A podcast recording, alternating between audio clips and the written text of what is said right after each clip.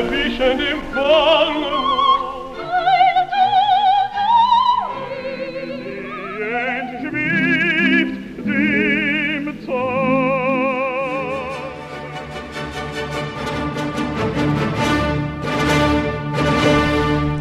Herzlich willkommen zu einer neuen Folge von Parlando. Mein Name ist Bernhard Hansky und ich habe die große Ehre, mal wieder einer waschechten Kammersängerin gegenüber zu sitzen. Sie gehört zweifelsohne zu der wichtigen Kategorie Sänger, die man heute so schwer findet.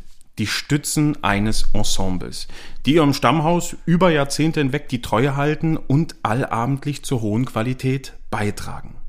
Und so verwundert es auch nicht, dass mein heutiger Gast an der Berliner Staatsoper unter den Linden in weit mehr als 50 Rollen reüssieren konnte und dem Publikum in liebevoller Erinnerung bleibt. Kennengelernt haben wir beide uns vor genau 13 Jahren, als ich mein Studium an der Hochschule für Musik Hans Eisler aufgenommen habe und in Vortragsabenden mit Schülerinnen ihrer Gesangsklasse singen durfte. Ich freue mich ganz besonders, dass wir uns nach all den Jahren nun endlich wiedersehen, um ein wenig über Ihren künstlerischen Weg zu plaudern. Mhm. Herzlich willkommen, Frau Kammersängerin, Professorin Carola Nossek. Herzlichen Dank, ich freue mich auch ganz sehr, Herr Hansky. Über 50 Partien. Vom Taumännchen bis zur Marie in der verkauften Braut, von der schönen Galatee bis zur Michaela. Darf ich kurz unterbrechen? Ja. Nicht Marie verkaufte Braut, das ist eine Fehlinterpretation von damals. Aha. Das ist die Marie in Lorzing, Zar und Zimmermann. Zar und. Zimmermann, gut, dass Sie das Da sagen. war ich viel zu jung, um eine Marie in der verkauften Braut überhaupt nur anzuvisieren. ja, interessant. Aber tatsächlich, es gibt viele Quellen, die die äh, Ich weiß. Smetana. Es hat einmal jemand das falsch geschrieben und das zieht sich dann durch alles. Kann auch eine Belastung sein. Das glaube ich. Aber obwohl, ich stelle es mir gar nicht so abwegig vor. Ah, doch, doch, doch. Ja? Also ja, ja, das war Aber- für mich nie in Betracht gezogen, dass, dass ich das mal machen könnte. Aber gut, dass wir das dann hiermit klargestellt Ja. haben. Aber trotzdem, ihre Bandbreite ist enorm. Und ich finde, dadurch ist auch so schwer einzuordnen, in welchem Stimmfach sie sind. Wie würden Sie sich selbst bezeichnen, Ihre Stimme? Was sind Sie? Also ich mache es mal anders herum. Ich würde mich gar nicht bezeichnen. Ich war, ich begann als Soubrette und äh, habe mich immer bemüht, in das lyrische Fach hineinzuwachsen und glaube auch, dass ich da ein ganzes Stück vorangekommen bin und die Sachen, die ich dann auch gesungen habe, einigermaßen ordentlich bedient habe. Ja. Eine Partie, mit der Sie quasi unsterblich geworden sind, eben weil Sie die auf CD aufgenommen haben, ist die Marceline in Beethovens Fidelio. Und von der möchte ich auch gerne etwas hören, um sie ein bisschen vorzustellen. Das war damals noch Langspielplatte.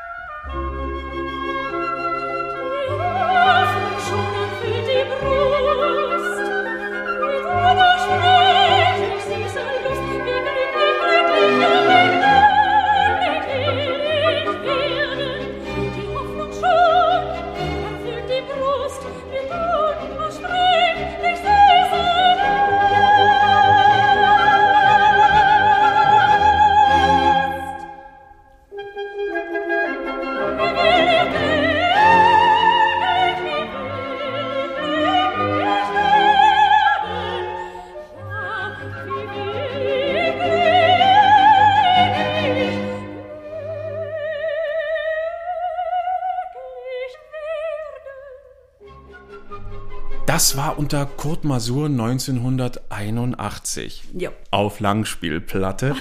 Fiel Ihnen die Arbeit mit dem Mikrofon leicht? Das habe ich immer vergessen. Ja? Das war einfach dann nicht da.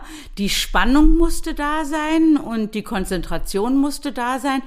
Und ich sag mal einfach, wenn ich meiner Sache sicher war und äh, dann musizieren durfte, dann war das für mich, ja, das war dann der wichtigste Punkt eigentlich. Wie ist es für Sie, sich selbst zu hören? Furchtbar. Furchtbar. Ja. Ja. Äh, man ist dann überkritisch. Und äh, nee, also mich selber hören, die ersten Male erschrickt man und die nachfolgenden Male, ja, dann ist man über, überkritisch und vergisst leider äh, darüber, den Gesamtgestus der Aufnahme zu beurteilen. Man guckt dann nur, ob alle Töne richtig und perfekt sind oder möglichst perfekt. Ja. Perfekt gibt es nicht. Ja. Möglichst perfekt sind und das ist eigentlich, ja, kleinkariert. Aber da habe ich mich dann durchaus kleinkariert benommen, ja. Es war auch so interessant, als ich Ihnen vorhin ein Lob aussprach, eben für jene Fidelio-Aufnahme, meinten Sie, Sie haben sie bis heute nie gehört. was ich mir gar nicht vorstellen kann, dass man nicht mal neugierig ist. Was habe ich damals gemacht? Na, wir haben sie ja gehört, äh, bevor das dann abgenommen wurde, äh, dass das auch so dann veröffentlicht werden kann. Ich hatte damals irgendwie das Pech, muss ich sagen, dass ich zu den äh, Aufnahmen der Dialoge an der Staatsoper beschäftigt war.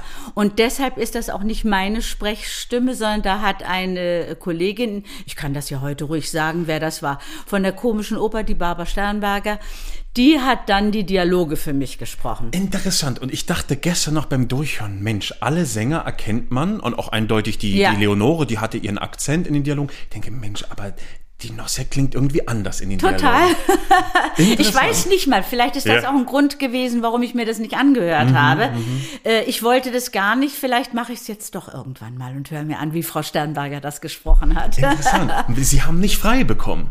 Nee, ich, ich versteckte entweder im Probenprozess drin oder musste eine Vorstellung machen. Ich hatte, Ja. ich kriegte keinen Urlaub. Interessant. Ging Für ja so eine alles wichtige über, Arbeit. ging ja. ja alles über Urlaubsschein. Das geht wohl heute auch noch Ja, alles ja, über, ja, ja. über Urlaubsschein. Ja, da hat mal jemand zu mir gesagt, um Himmels Willen, das ist ja wie bei der Armee. Da habe ich gesagt, ja, so haben wir eben auch leben müssen und wir waren trotzdem nicht unfrei. Das hat sich nicht verändert. Das ist noch genauso. Ja, ja. Sie sind geboren in der ältesten Stadt Mecklenburg-Vorpommerns, Mhm. in Schwerin. Haben Sie jemals auch in der Heimat gesungen an dem wunderschönen Staatstheater? Ja. Ja? aber erst äh, relativ spät als Gast sozusagen. Die brauchten eine Susanna und äh, ich habe dann dort Susanna gesungen. Und Pamina habe ich, glaube ich, auch mal gesungen. Aber auch alles nur, äh, weil jemand krank geworden ist und äh, sie brauchten dann. Ach, und dann hatten wir, ich habe dann doch noch mal gesungen, aber ganz spät, das war dann äh, Mitte der 90er Jahre, da habe ich mal so eine äh, Geschichte mitgemacht, äh, wo vier, was heißt eine Geschichte?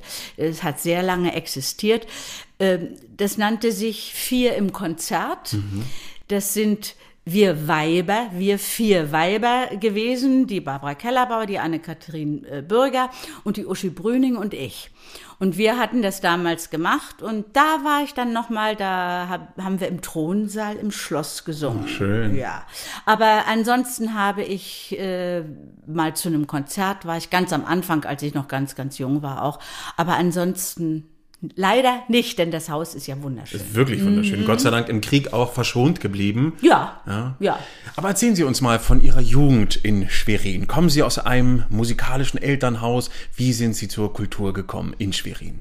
Ja, irgendwie muss das ja auch mit dem Haus, mit dem Elternhaus zusammenhängen. Äh, Ich glaube, meine Mutti war nicht ganz unmusikalisch, aber ich bin schon ein schwarzes Schaf gewesen in der Familie.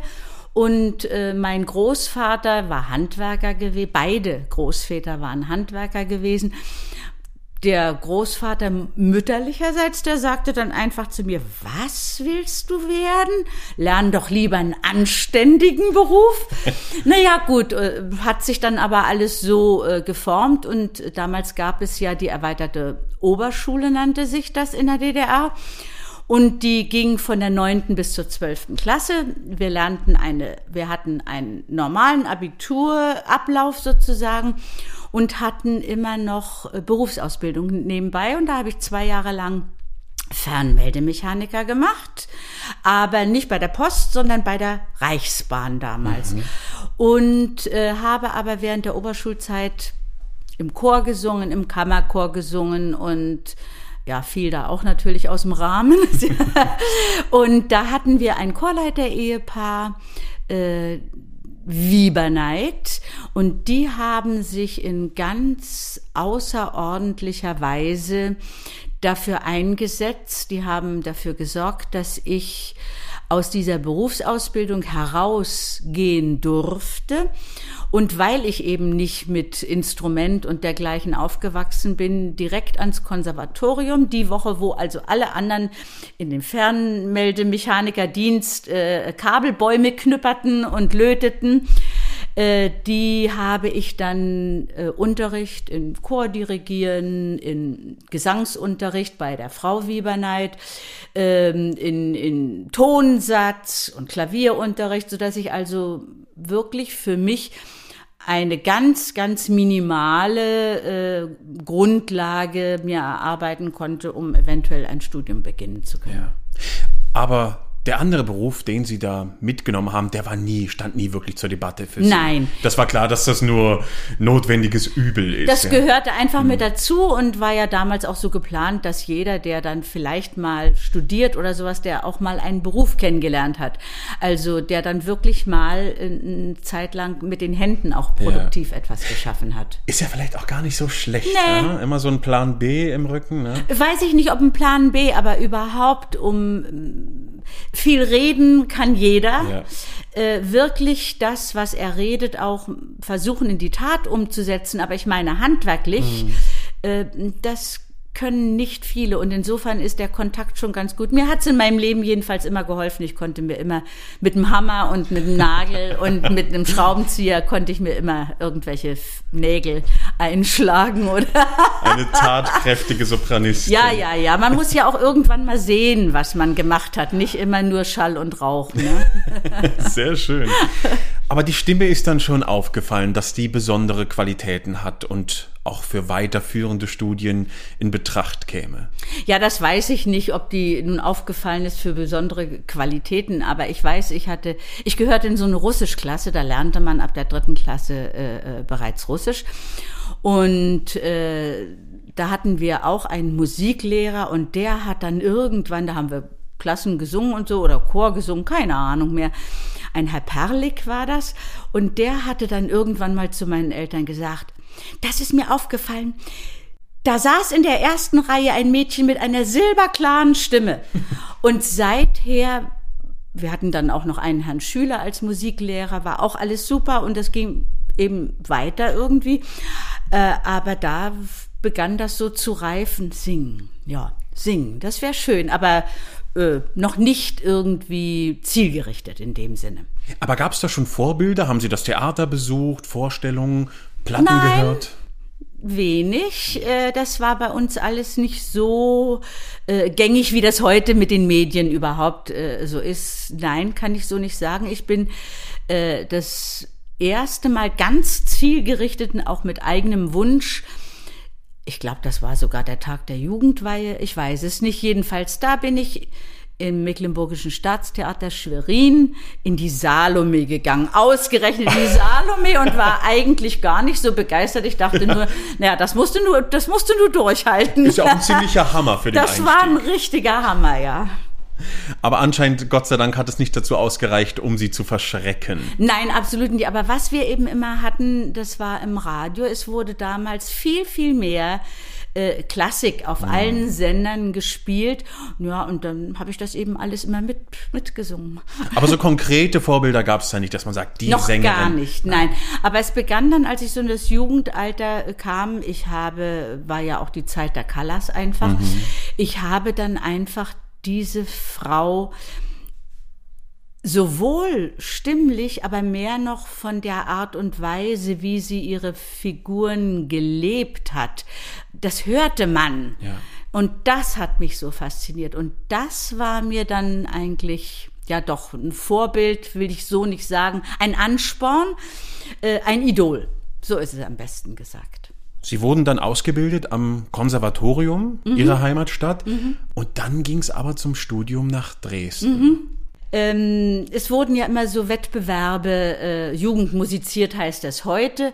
Und damals, ich weiß gar nicht mehr, wie das hieß, da müsste ich irgendwie jetzt nachgucken. Aber das wurde, gab es zwei verschiedene, da wurde auch von, von medialer Seite wurde etwas gemacht, das war's aber nicht. Das war eine richtige musikalische äh, äh, Geschichte und da war eben in einer Jury meine Lehrerin, die da oder die dann Lehrer, meine Lehrerin wurde, die Frau Professor Plen und äh, ähm, vorher hatte ich schon mal mit Berlin Tuchfühlung aufgenommen und hatte dann meinen Eltern ganz groß erzählt, äh, ja, also ich will nach Berlin und dort Gesang studieren. Dann kam dieser äh, Wettbewerb da und da sprach mich die Frau Professor Plen, ich weiß nicht, ob sie da, nee, sie war da noch nicht Professorin, aber äh, Frau Plen jedenfalls an und sagte, ja, äh, ich könnte zu ihr nach Dresden, sie würde mich auf jeden Fall nehmen wollen.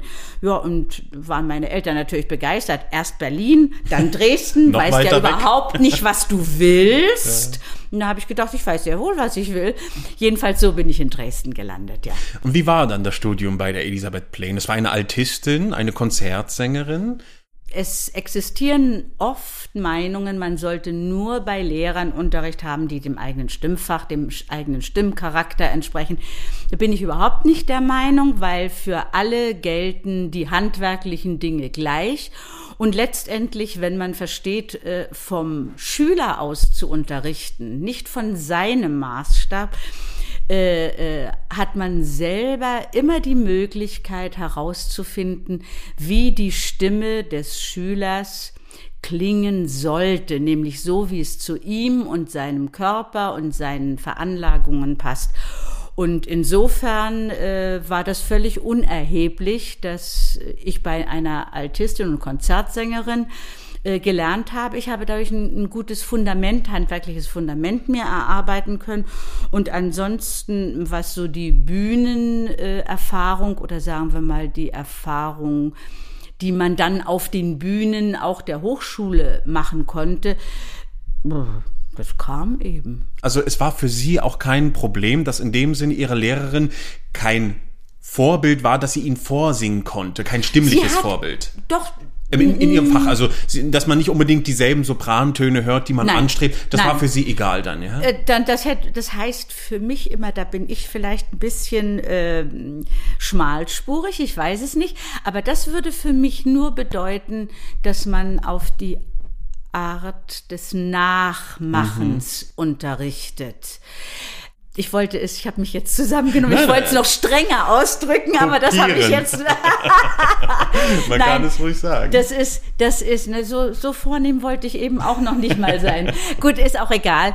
Äh, jedenfalls, ich glaube, es muss schon immer das, was man anstrebt, einer wissenschaftlichen Grundlage äh, oder auf einer wissenschaftlichen Grundlage sein. Aber grundsätzlich ist wichtig, dass derjenige, mit dem man arbeitet, für sich einen Weg findet. Man kann ohnehin immer nur Richtungen anvisieren. Aber die Frau Plen hat ihnen schon das Fundament gegeben, Ja. auf das sie sich dann ihre ganze berufliche Laufbahn berufen konnten. Ja, absolut, ja. Schön. Ist ja auch nicht selbstverständlich, dass man gleich sein Handwerkszeug bei einem Lehrer bekommt. Äh, ja, andererseits war es zu meiner Zeit damals, als ich studierte, auch nicht so üblich wie heute, äh, dass wenn ein Lehrer streng war und kritisierte und im Grunde genommen aber nur das das Beste für den Weg wollte. Er ist ja nie menschlich beleidigend in dem Falle gewesen. Man kann sich zwar verletzt fühlen, aber wenn man den Sinn der Sache einsieht, ist das unerheblich. Äh, da war es einfach nicht so üblich, den Lehrer zu wechseln. Äh, es war eher für beide Seiten eine, ein, ein Negativzeugnis, wenn man wechselte. Und heute ist das ja gang und gäbe, wenn jemandem etwas nicht passt, na, da gehe ich eben zu dem nächsten Lehrer. Dass er aber im Grunde genommen dadurch äh, zum Teil verhindert, ein, ein wirkliches fixes Fundament, handwerkliches Fundament aufzubauen. Es kann immer passieren, dass zwei Leute nicht miteinander können. Das ist alles ohne Frage. Und dann muss man auch die Konsequenz haben zu sagen, nee, mit ihnen will ich nicht zusammenarbeiten.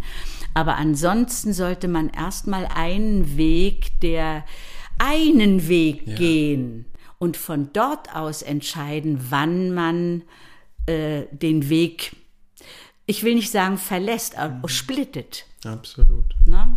Und man kann überall was lernen. Definitiv. Aber dann waren Sie angekommen in Dresden, in dieser großen Kulturstadt, haben sicherlich auch dort ordentlich konsumiert. Die Semperoper war zwar noch nicht wieder eröffnet, aber im großen Haus haben sich sicherlich auch Vorstellungen angeschaut. Ja und nein. Ähm, so viel Zeit blieb oft nicht, die Möglichkeiten fehlten auch. Was ich dort gelernt habe, weil das für mich auch zu dem Zeitpunkt ja nicht unbedingt äh, zu meinem Fundament gehörte, in die Generalproben der Staatskapelle zu gehen. Und da habe ich das schätzen gelernt, was mir dann später auch in der, in der Kammermusik überall immer unheimlich geholfen hat, ähm, die Instrumentensprache zu verstehen und äh, gelernt oder verinnerlicht, wie die einzelnen Klänge sind, die ich dann eventuell in der Zusammenarbeit mit einer Violine oder mit einer Oboe, mit einer Flöte wieder gebrauchen konnte, diese Klänge, dass ich das dann wieder angl anglich. Schön. Ja, das kam einfach so, das habe ich damals nicht gewusst, das habe ich dann nur später am Ergebnis gemerkt. Und da haben Sie ja mit der Staatskapelle auch gleich von einem der besten Orchester lernen Richtig. können. Ja, also Philharmonie auch natürlich, aber in den Generalproben der Staatskapelle, da hatten wir ein, ja ein gewisses Vorrecht, da reingehen zu dürfen. Ne? schön und wichtig auch. Ja, Und ein großer, ich denke mal, Karrieresprung war dann auch Ihre Teilnahme an den Wettbewerben. Sie Ja. sind Preisträgerin zahlreicher Wettbewerbe, Robert Schumann-Wettbewerb, Bach-Wettbewerb. Wie stehen Sie generell zu Wettbewerben? War das wichtig für Sie? Äh, ja, also es war absolut wichtig für mich, aber nicht ähm, im Blick auf das eigentliche Weiterkommen, sondern es hat mir Spaß gemacht und ich hatte verband damit keine konkreten Ziele. Das ist so völlig anders gewesen, als das heute ist und äh, oder ich empfinde, dass das heute völlig anders ist. Äh, es hat einfach Spaß gemacht, sich da mit gleichaltrigen jungen Leuten äh, messen zu lassen, nicht selber zu messen, messen zu lassen. Also Sie haben das nicht als so einen Druck empfunden, so etwas Negatives. Nö. Sie waren der Typ dafür. Das war, ich weiß es nicht, das hat mir einfach, äh, ähm, die, die Frau Professor Plen, die sagte dann einfach, na willst du das nicht mitmachen, äh, äh, dann mach doch mit. So, und dem, demzufolge haben wir die, äh, das Repertoire, was dafür an Anforderungen stand für die jeweiligen Runden, äh, gearbeitet und so bin ich dahin gegangen. Völlig unbeleckt, Gott sei Dank. Äh, sonst äh, wäre ich vielleicht nicht so naiv, heiter da reingegangen. Wird's was, wird's nichts? Gehofft hat man natürlich, dass es was wird, aber nicht um auf der Karriereleiter weiter äh, äh, klettern zu können. Hat Ihnen das dann die Tür geöffnet für die Sächsische Staatsoper, deren Studio Sie dann angehört haben? Oder war das völlig Nee, ich glaube, das, das war für mich, also ich habe jedenfalls nicht äh, äh, das Gefühl gehabt, dass sich da irgendwas dadurch geöffnet hat.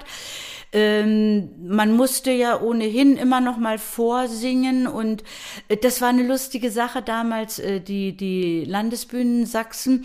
Ich hatte bei dem Herrn Tschech, der kam von Landesbühnen Sachsen, äh, bei dem hatte ich dramatischen Unterricht und der wollte eben gerne, dass ich dorthin komme und plötzlich meldete sich dann die, die, die Staatsoper Dresden und äh, ja, wenn es einem besser erschien, dann hat man das eben dann auch gemacht. Ich, ich habe das nicht eingeordnet, äh, was größer oder was kleiner ist. Jedenfalls bin ich dann an der, an der äh, Staatsoper gelandet, allerdings eben im Nachwuchsstudio.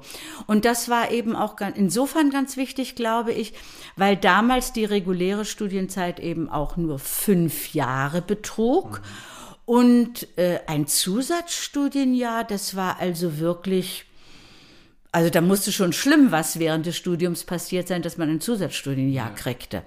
Und insofern war mir das äh, als, als wirklich blutiger musikalischer Anfänger, äh, war mir das sehr lieb, dass ich da noch so eine Galgenfrist von drei Jahren kriegte. Aber natürlich schon mit praktischen Aufgaben. Sie standen plötzlich auf der Bühne des großen Hauses ja. mit 23. Ja, das ist richtig. Neben Größen wie Ingeborg Zobel, ich habe gesehen, Sie hatten sogar als Modistin einmal den Octavian der Brigitte Fassbender. Ja, das weiß ich jetzt gar nicht mehr. Das kann sein. Habe ich im Archiv gesehen, ein, eine, eine, eine Gastvorstellung. Aber wie war das plötzlich, neben diesen Namen zu stehen, auf dieser Bühne?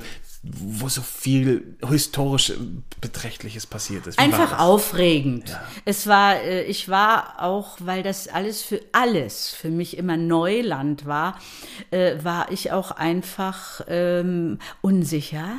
Mhm und äh, musste lernen, mich wirklich echt auf mich zu konzentrieren und habe davon äh, eigentlich gar nicht so viel drumherum mitbekommen, außer dass ich wusste, wer damit auf der Bühne steht und äh, ja, War's dass auch, das eben große Leute waren. War es auch mal beängstigend?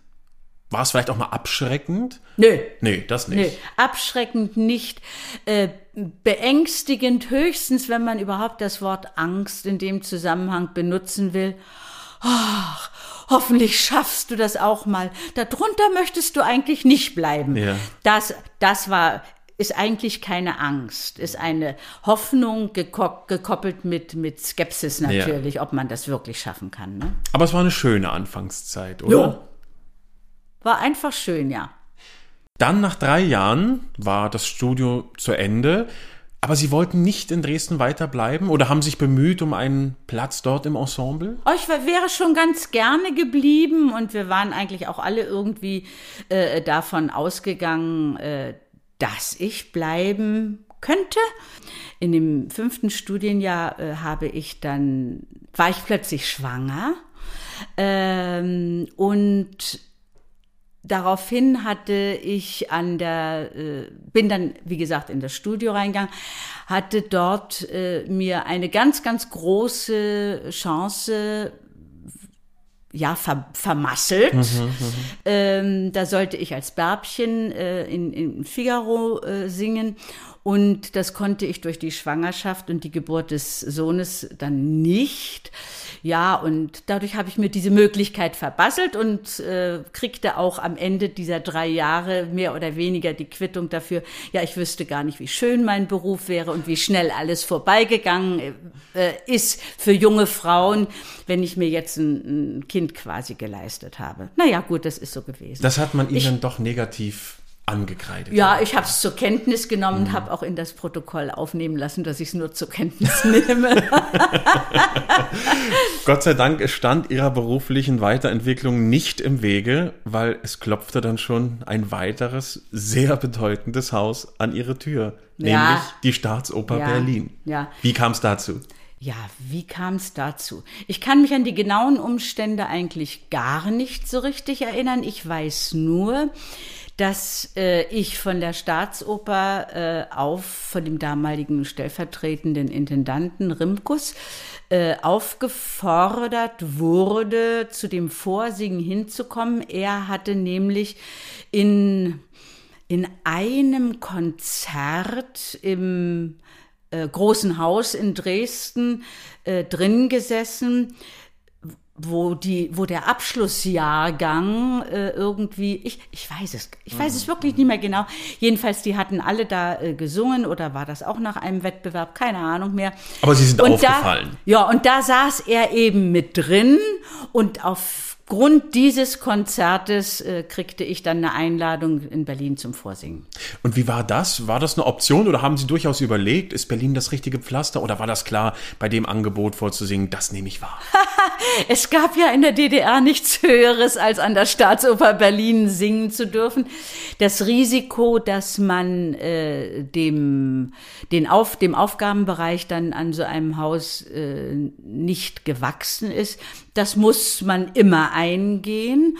Und die andere Seite war es ja dann auch so, das konnte man relativ leichtsinnig auch so in den Raum stellen, weil es in der DDR nicht üblich war, dann jemanden zu kündigen, wieder rauszuschmeißen. Es war auch eine sichere Bank. Es war eine recht sichere Bank, äh, mal abgesehen davon, dass man der Sache nicht gerecht werden konnte. Ne?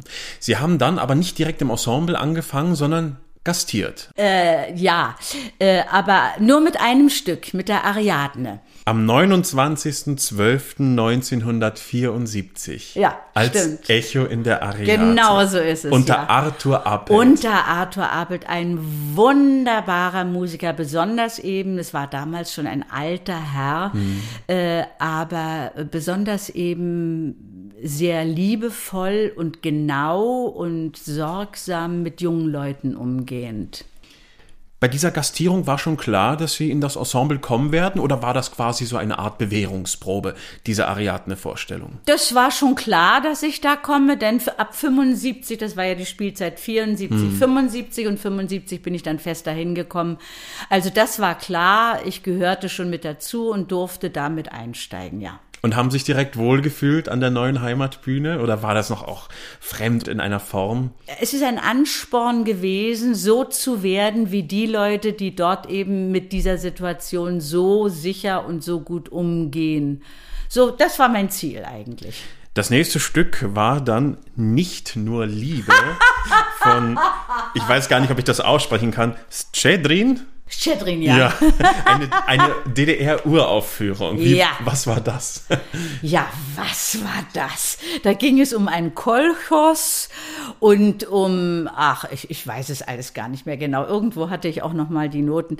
Aber da waren auch solche Leute wie Büchner mit drin. Ja, Ja, ja. ja, das war also, äh, und, und es ging um Liebe und. Natürlich. Und, aber es war, äh, also, nicht unbedingt bemerkenswert, also nein, sich merkenswert, so würde ich das sagen.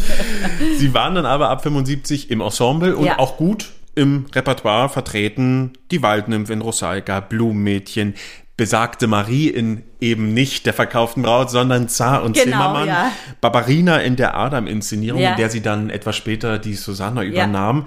Aber in den ersten Spielzeiten waren die großen Partien noch nicht so vertreten. Haben Sie das als Kaltstart empfunden oder war das in Ordnung? Nee, das war für mich eigentlich völlig in Ordnung. Wie gesagt, ich war das schwarze Schaf in der Familie und musste mich ja eigentlich auch irgendwo äh, erstmal an alles, was dieses völlig andere Leben äh, anlangte, herantasten, äh, hat aber im Grunde genommen nur den Wunsch angestachelt, äh, die größeren Partien auch zu bekommen. Ja. Was war dann so der erste Durchbruch, wo Sie wahrgenommen wurden als, oh, Achtung, hier passiert jetzt was? Ach ja, das war, das war der Titus. Da haben Sie die Sevilla übernommen. Das war der Titus. Das war, da, da war äh, ähm, die Berghaus hat die Inszenierung gemacht. Das war eine wunderschöne Inszenierung.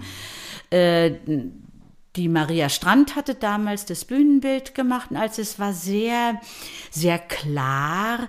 Die musikalische Leitung hat äh, der Ottmar Sweetner gehabt. Der Chef des Und Hauses. das war eigentlich so der Punkt, wo, da habe ich mit Ingeborg Springer, mit Peter Schreier, ähm, mit dem Siegfried Vogel, mit Casa Pietra, mit Trekel Burkhardt. ganzen Größen des Hauses, Das war, und das war also, das war der Punkt, äh, wo ich äh, wo die Berghaus ein Risiko eingegangen ist, so einen Neuling mit reinzunehmen äh, wo ich aber diese wunderbaren großen Kollegen alle um mich herum hatte und äh, auch sehr, sehr lieb aufgenommen wurde. Also ich hatte, glaube ich, da überhaupt keine Startschwierigkeiten diesbezüglich. Und das war so auch der Start dann, wo man gesehen hat, Ja.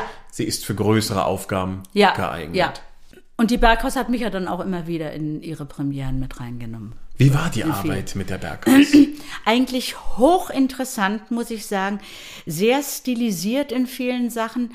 Ähm, oftmals musste man wirklich, vor allen Dingen später, auch wenn es dann um Giovanni und dergleichen ging, äh, man musste enorm viel über ihre Beweggründe, das so zu inszenieren, äh, wissen was noch lange nicht hieß, dass sich das unbedingt auch immer aus dem äh, Gezeigten dann ablesen ließ.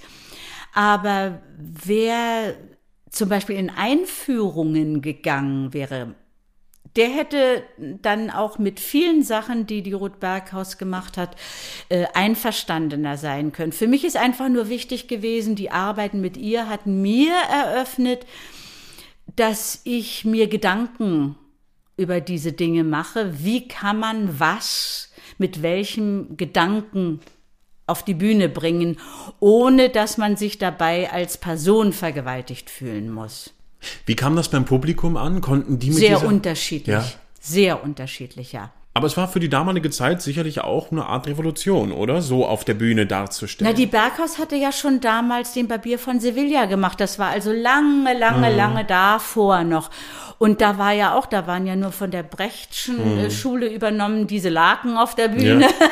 Die wir heute noch sehen dürfen, zum Glück. die Richtig, Inszenierung ja. gibt es noch. Ja. Ja, äh, eine der ganz, ganz, ganz, ganz wenigen, die übrig geblieben sind.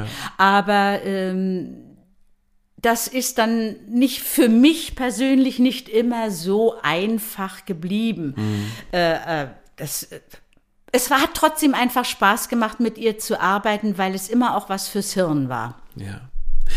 Sie haben dann 78 auch ein Projekt gemacht, äh, wovon es Gott sei Dank auch eine Fernsehaufzeichnung gibt, und zwar die Kaffeekantate. Szenisch umgesetzt, Ja. auch von ihrem Kollegen Theo Adam inszeniert. Ja. Peter Schreier hat dirigiert. Genau, mit dem Kaffeelöffel. Ja.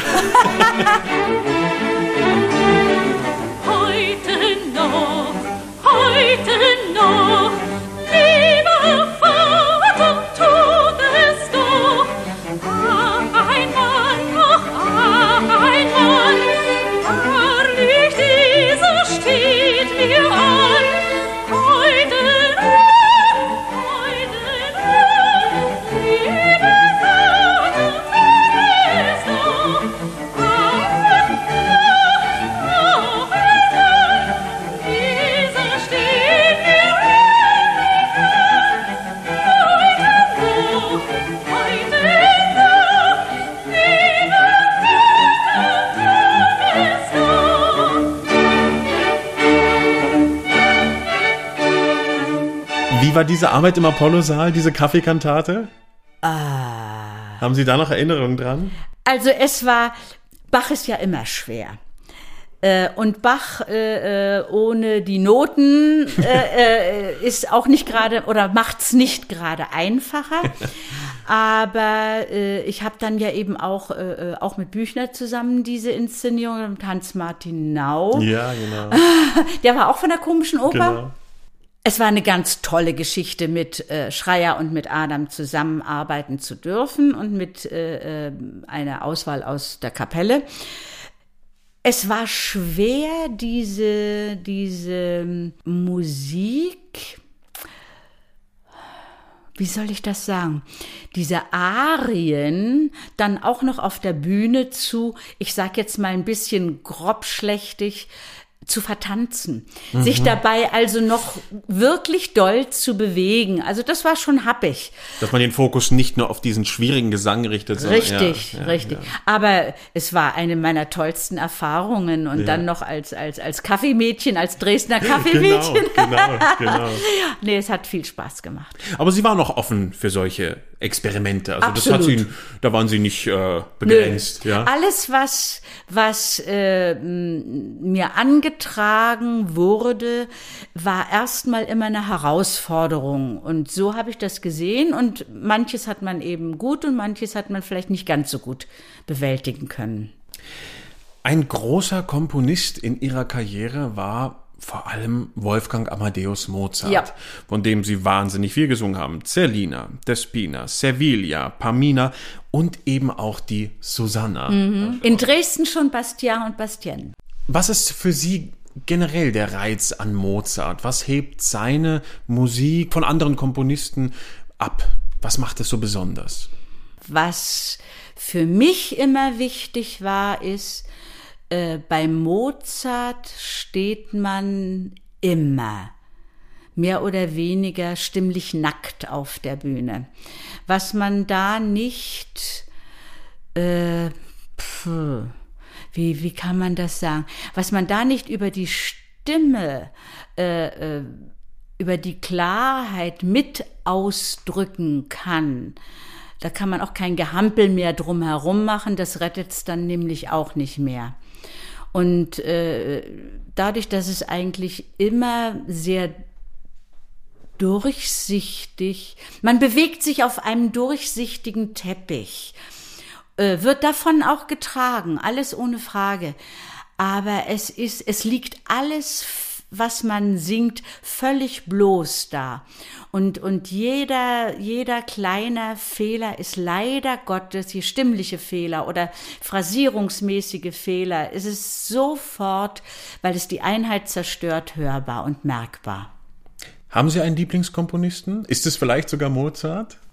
Nee, ich habe keinen Lieblingskomponisten, weil ich zu den äh, zu den verschiedenen Zeiten meiner Tätigkeit immer wieder neue Musiksprachen kennengelernt habe und immer wieder neu überrascht war.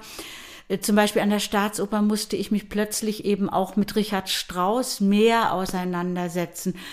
Wie ich entdeckt habe für mich, auch alles erst so spät, dass das führt über Gewusel irgendwo hin und plötzlich eröffnet sich eine neue Harmoniewelt. Und das ist für mich so faszinierend gewesen. Das ist mir später mit Maler ähnlich gegangen, aber es ist immer zu einer anderen Zeit in meinem Leben gewesen, weil ich nicht damit äh, schon von Jugend auf groß geworden bin. Oder Bach zum Beispiel. Äh, überhaupt äh, äh, die ganz, die, die, die Kirchenmusik. Ich habe das große Vergnügen gehabt, damals viel in Dresden mit dem Kreuzchor machen zu dürfen, mit den Thomanern machen zu dürfen, was ja durchaus nicht selbstverständlich war, was ich da für Dinge auch für mich selber entdeckt habe. Aber es war eben alles dann auch sowohl, es war alles neu. Alles neu immer für mich und ich, ich habe es unheimlich geliebt und ich liebe es heute noch.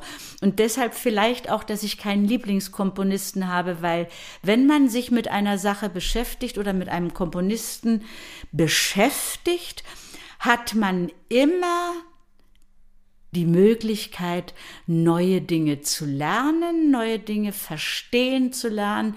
Und es ist immer für einen selber auch eine Bereicherung. Ja. Ihr berufliches Schaffen fiel vor allem in die Zeit der DDR. Ja. Was bedeutete es in der DDR, ein Sänger zu sein? Ich meine, einerseits war die Kultur natürlich immer ein Aushängeschild, Ja. ganz klar. Ja. Aber andererseits gab es natürlich auch Einschränkungen. Wie haben Sie das empfunden? Oder haben Sie das überhaupt so empfunden? Nee, Nee. Überhaupt nicht.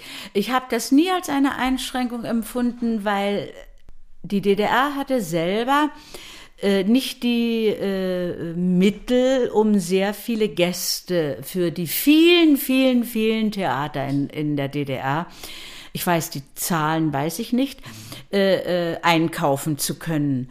Und dadurch hatte jeder Musikstudent eine realistische Chance, in einem der Orchester, Chöre oder Solistenensembles unterzukommen. Und das empfand ich keineswegs als eine Einengung. Äh, Im Nachhinein ist mir sehr wohl klar, dass es einige Beschränkungen und Einengungen gab.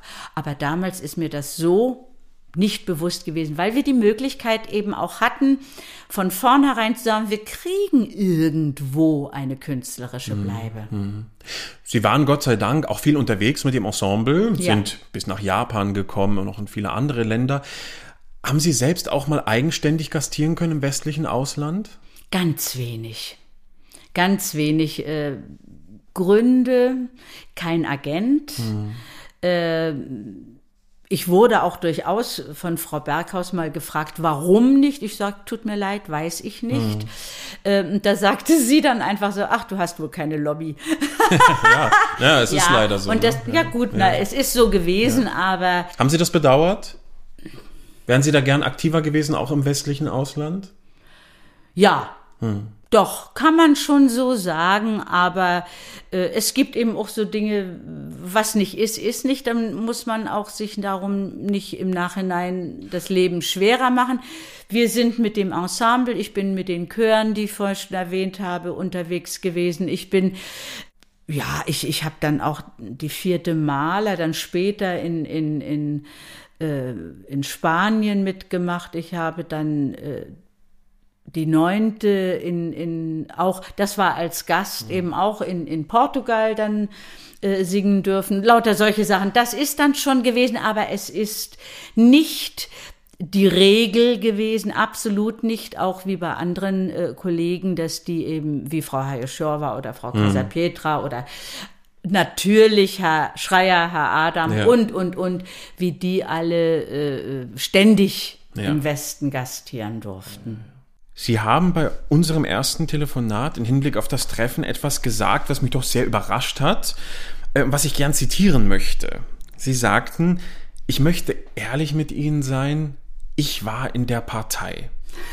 Äh, Für alle, die nichts damit anfangen können, äh, das heißt, Sie waren Mitglied der SED, der Ja. Sozialistischen Einheitspartei Jawohl. der DDR. Für alle, die vielleicht nicht so confirm damit sind, hat mit Stasi überhaupt nichts zu tun. Aber ich finde es sehr spannend. Erzählen Sie uns mal davon. Was, was heißt das? Sie waren tätig in der Partei. Was hat man sich darunter vorzustellen? Ich fange mal einfach damit an, wie ich dazu gekommen bin. Ja. Äh, auf der erweiterten Oberschule, damals, was ich schon erzählt hatte, äh, wo ich da auch meine erste musikalische Ausbildung dann oder Vorbereitung für ein Studium bekommen habe, ähm, wurde man mit 17, 18 Jahren, wenn man ein bisschen aktiv war und äh, ja, ich glaube, ich bin ja heute noch ein bisschen aktiv, ähm, wurde man gefragt, ob man nicht Mitglied der Partei werden möchte. Und da habe ich erstmal gar nichts gesagt und dann habe ich mit meiner Familie darüber gesprochen gehabt, weil ich, ich hatte immer viel zu meckern. Das passte mir nicht und jenes passte mir nicht und das müsste man noch anders machen und das könnte man doch anders machen. So geht das doch nicht. Also äh, leider oder Gott sei Dank immer recht kritisch. Äh, und da sagte mein Vater zu mir, der selber auch in der Partei war, der sagte, ähm, ja, er war aus dem Krieg gekommen und hat gesagt, mit sowas wollen wir nie wieder was zu tun haben. Ne? Und äh, in diese Richtung hat er auch in solchen Fällen wie jetzt Parteimitgliedschaft und dergleichen äh, argumentiert. Und da sagt er zu mir, na, wenn du überhaupt was verändern willst, dann kannst du das nur machen, wenn du in die Partei gehst. Puh, dachte ich, na ja, gut, dann kannst du dort deine Klappe aufreißen. Und so habe ich das dann auch gemacht und äh, eigentlich hat meine Klappe nie wirklich stillgestanden, sodass dann die Parteisekretärin irgendwann mal sagte, als ich dann sehr viel an der Staatsoper mit großen Sachen zu tun hatte, ach Gott sei Dank, Carola, jetzt bist du etwas ruhiger geworden. ja, aber so war das damals. Aber ich habe wirklich einfach gar keine äh, Vorstellung davon. Äh, inwiefern haben Sie sich dort einbringen können? Also was, wie sah so eine politische Aktivität aus? Boah, ich habe das gar nicht so als politische Aktivität empfunden, weil äh, ich mich immer, ob das nun Partei war oder Kirche, ich meine jetzt nicht Mitgliedschaft, wie auch immer, oder Beruf, Beruf, ähm, dass ich immer meine, meine Meinung äh, geäußert habe. Nicht mit einem Holzhammer, aber ich habe mich immer darauf eingelassen, mit Menschen zu sprechen, auch die völlig anderer Meinung waren als ich. Und äh, ich habe mich eigentlich immer damit sehr wohl gefühlt, weil ich auch immer dabei etwas gelernt habe und habe Gott sei Dank bis heute nicht verlernt, mich bewusst, aber äh, klar zu äußern nicht um den heißen Brei herumzureden. Und das ist mir auch wurscht. Äh, das hatte ich mir damals, meine Lehrerin war so in mhm. Dresden. Mhm. Die hat immer gerade raus alles gesagt, was sie meinte. Ist durchaus nicht immer gut angekommen, kann ich mir vorstellen, war bei mir nicht viel anders. Aber äh, das hatte ich mir damals vorgenommen. Das möchte ich auch immer machen. Ja. Wie kam das bei Kollegen und Freunden an? War das damals etwas äh, Normales oder wurde Ihnen da auch schon manches irgendwie, wurde das beäugt? Ja, doch teilweise. Also in Dresden wurde das schon beäugt. Äh, auch verständlich, äh, war für die Jugend durchaus nicht selbstverständlich. Dresden und Schwerin, das sind Welten. Mhm. Und äh, ja, aber wichtig war einfach, dass man eine Leistung gebracht hat und dann wurde das drum, ich meine jetzt eine, eine fachliche Leistung, ja. auch während des Studiums, da habe ich mich auch sehr in der FDJ damals engagiert, äh, das wurde, nehme ich an, auch vor allem deshalb äh, akzeptiert, weil die fachliche Leistung dann irgendwo auch mit dahinter stand. Ja. Sonst hätte ich mir das kneifen können, denke mhm. ich mir. Wie sah es dann aus nach der Wende, nach dem politischen Wechsel. Ähm, ja, es ist bekannt, an der Staatsoper wurde dann auch sehr ostkritisch umbesetzt. Leute wurden versucht, wurden versucht rauszudrängen. Hat man ihnen das dann dort nochmal angelastet? War es ein Punkt, den sie gespürt haben, dass sie da irgendwie zu einem veralteten System gehört haben? Ich würde es auf den zweiten Teil der Frage bejahen. Auf den ersten, davon habe ich nichts gemerkt, ist mir jedenfalls niemand oder kaum jemand mal offiziell äh, damit gekommen sozusagen, hat mich daraufhin angesprochen gehabt. Äh, wir wurden ja alle Stasi überprüft sozusagen und äh, ich kriegte meinen Unbedenklichkeitsbescheid. Mhm. ja, weil ich wahrscheinlich auch immer das Herz auf der Zunge getragen habe, bin ich auch nie angesprochen worden, mhm. ob ich da mitarbeiten wollte oder so.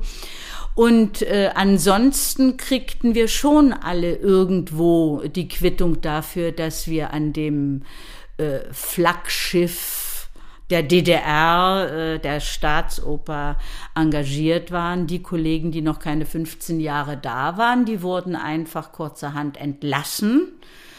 Und unverständlicher, jetzt nachdem ich 30 Jahre das anders kennengelernt habe, nachvollziehbarerweise, mit einer Begründung äh, entlassen wurden, dass sie nicht mehr die Qualität hätten, um weiter an diesem ja jetzt neu mit so großem Renommee versehenen Hause weiterarbeiten zu dürfen.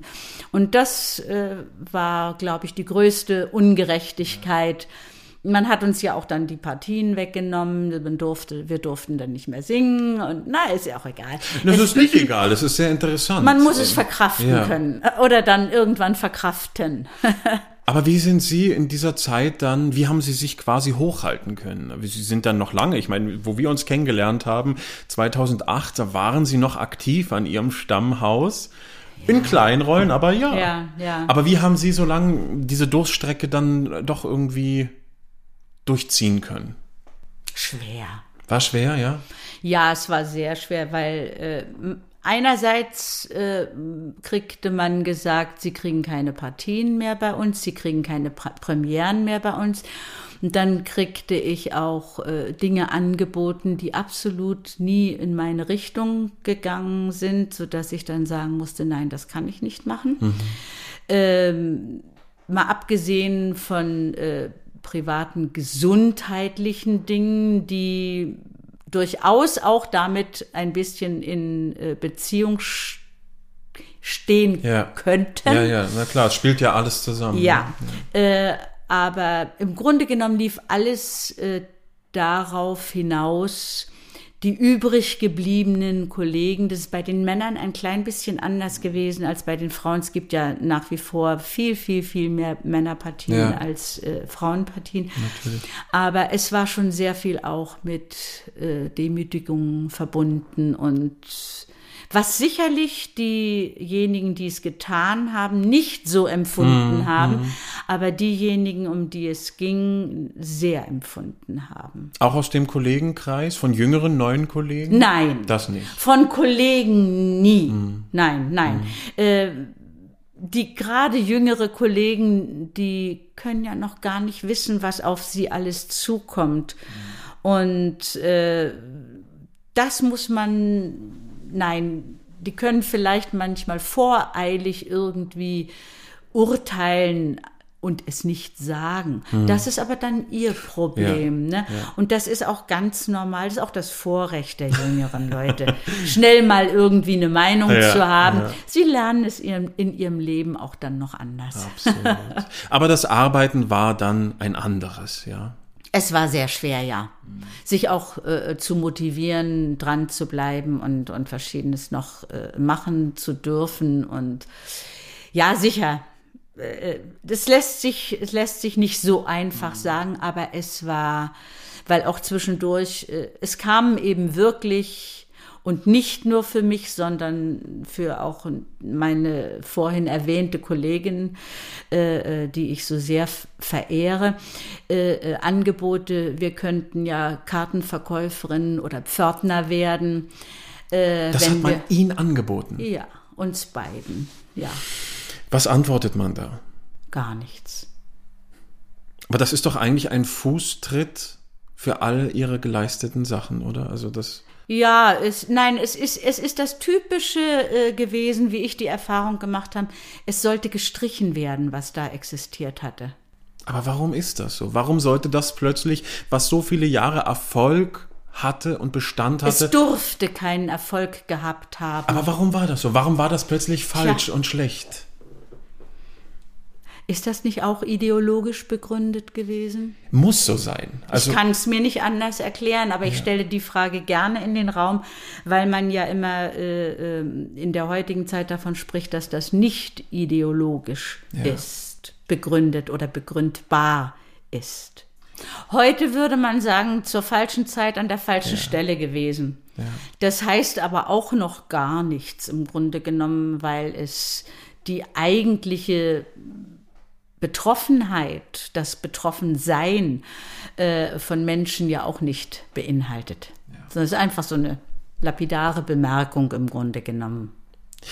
Aber Gott sei Dank, es gibt genug Aufnahmen, vor allem auch viele Live-Mitschnitte, die bezeugen können, dass es sich doch Dass da lohnt, mal was war. mit der Zeit und den Sängern, wie Ja. sie es waren, auseinanderzusetzen. Und ich würde sagen, an der Stelle hören wir doch mal einen Ausschnitt ihrer bezaubernden Nuri aus dem Tiefland. Ach, das war schön, ja.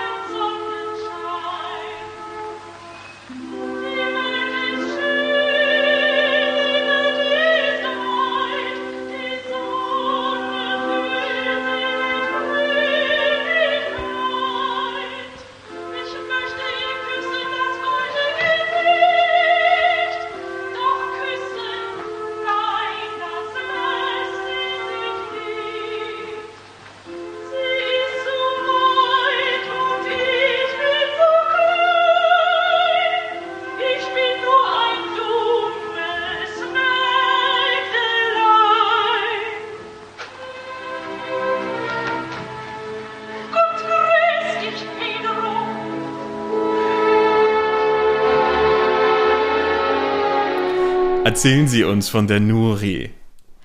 Ah, da muss ich erstmal, da stürmen mir jetzt ganz, ganz viel Erinnerungen auf mich Ja, ich sehe es. Sie sehen Bilder vor sich.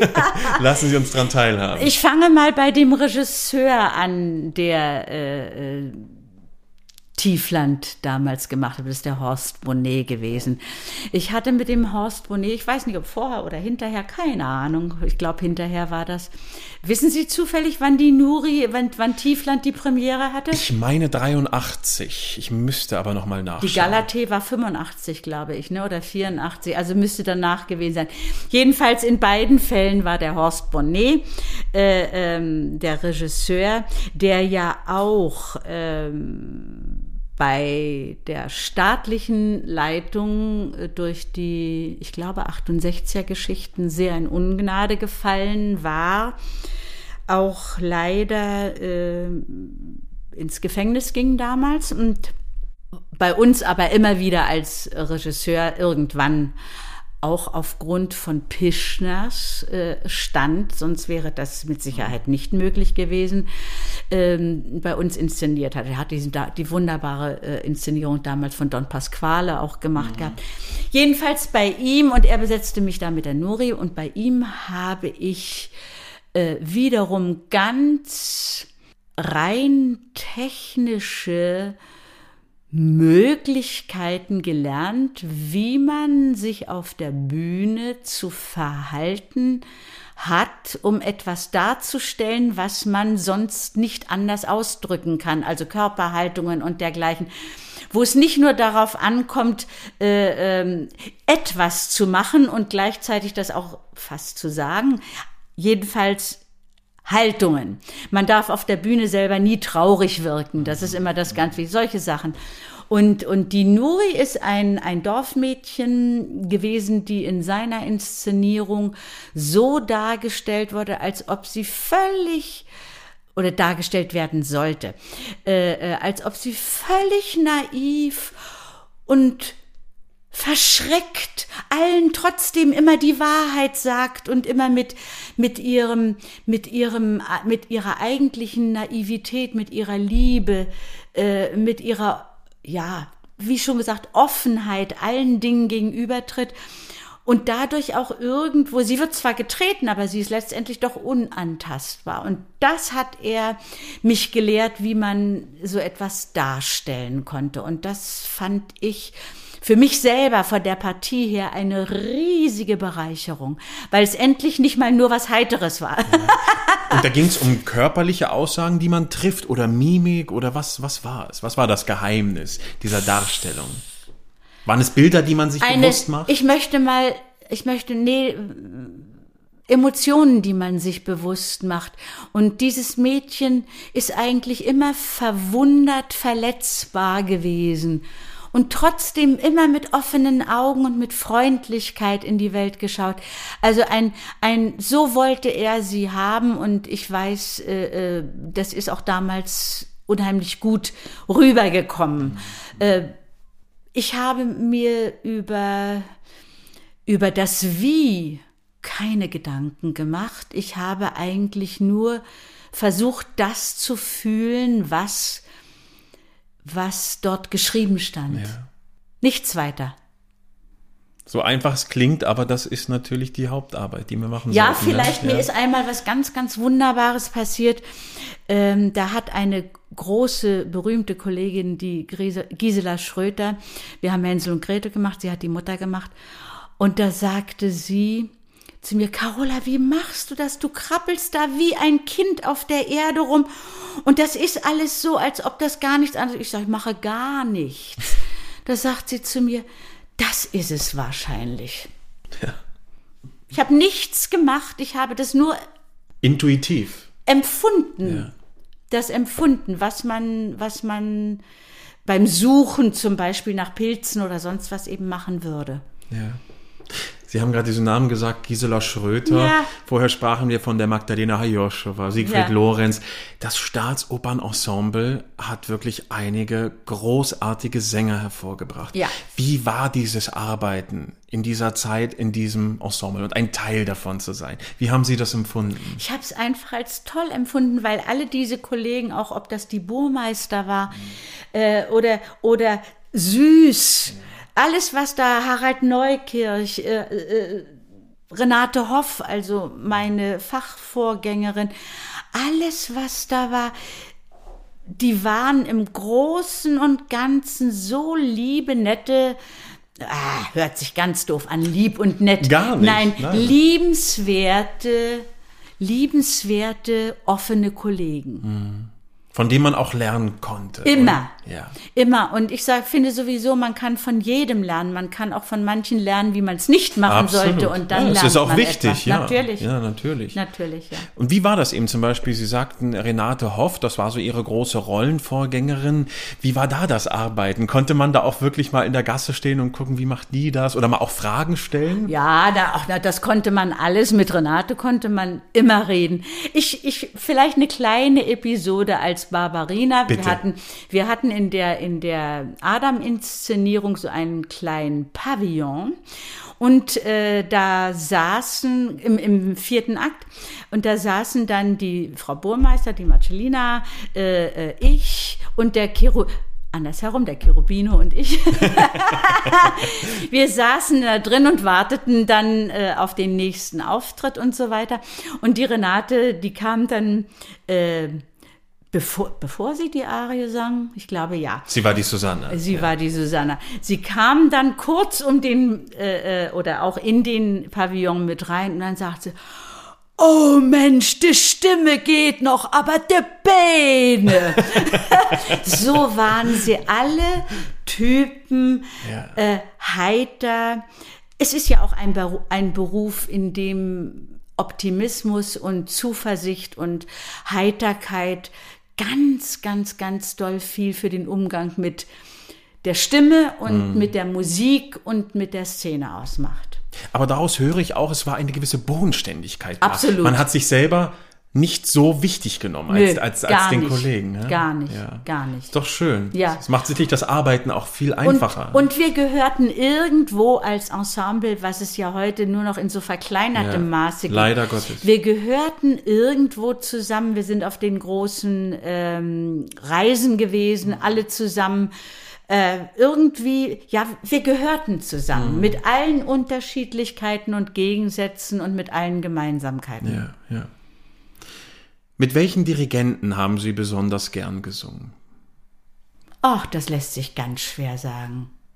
Vorhin haben wir schon den, den Generalmusikdirektor Apelt, Apelt, ja. erwähnt. Der hat auch meine erste Pamina begleitet damals. Und äh, eben auf Händen in eine neue Richtung getragen. Äh, Ich habe zusammengearbeitet, ach, mit, mit Generalmusikdirektor Fricke, natürlich mit Generalmusikdirektor Ottmar Sweetner. Wie war die Zusammenarbeit? eigenwillig, aber schön. er war ja auch eine absolute Type.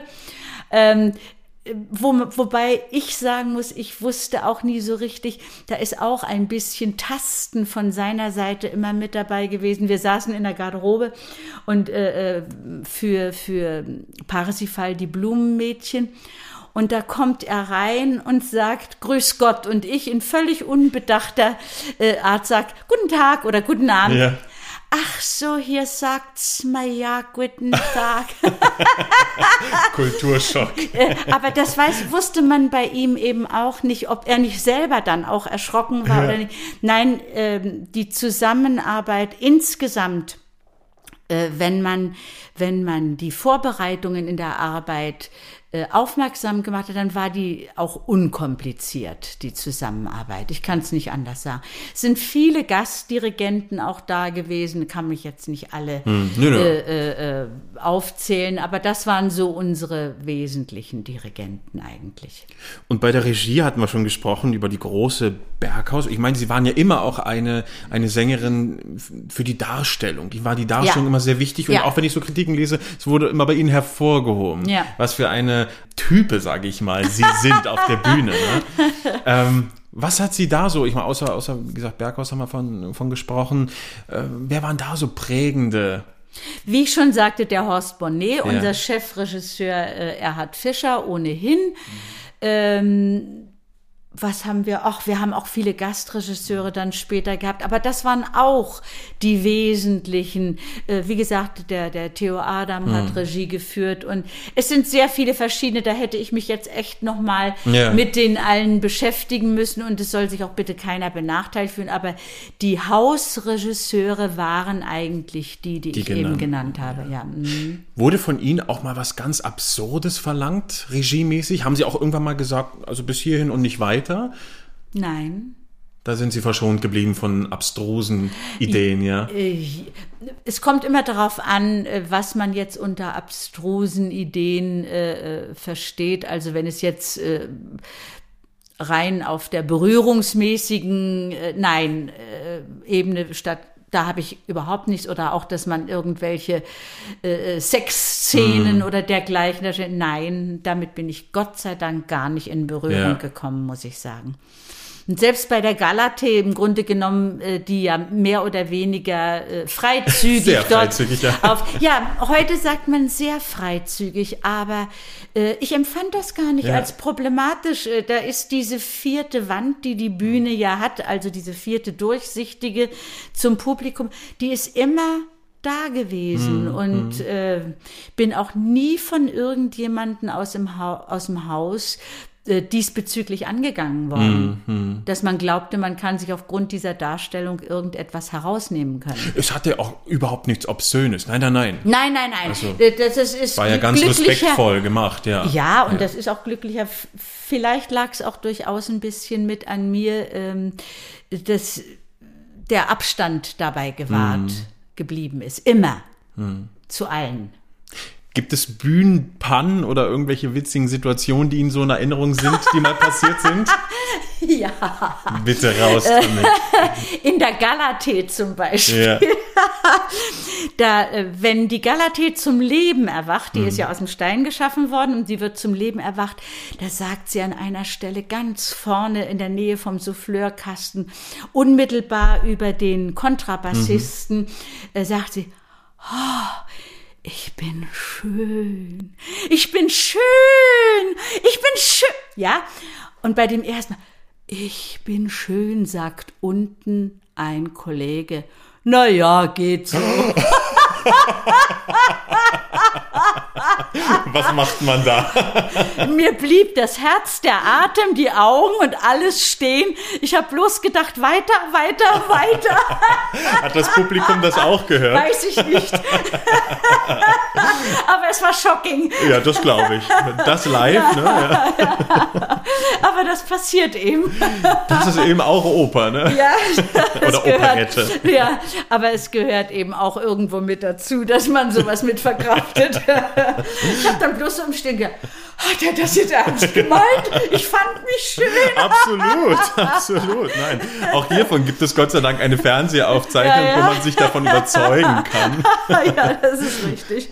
Also ich kann mir vorstellen, da waren noch etliche anderer Meinung. Ja, das, äh, Gott sei Dank sind die Geschmäcker verschieden. Ne? Ja, eben, wir sind in der Operette. Das war nämlich noch eine weitere Domäne von Ihnen, in der Sie doch sehr erfolgreich waren. Ähm, ich möchte da eine Kritik zitieren aus einem Buch, was ich gelesen habe. Da ging es nämlich um Ihre Darstellung in der Operette. Und zwar wurde da geschrieben, das schwierige Leichte durch Erscheinung, Stimme und lebensfrohes Naturell gerade auch dafür geschaffen, hat die charmante, wenngleich ansonsten eher zurückhaltende Sopranistin niemals als unter ihrer Würde betrachtet. Im Gegenteil, sie wusste es stets mit besonderem Esprit zu meistern, komödiantisch, locker, lächelnd und den Schalk im Nacken. Trügt der Schein oder haben Sie die Operette tatsächlich so gern gemocht? Ja.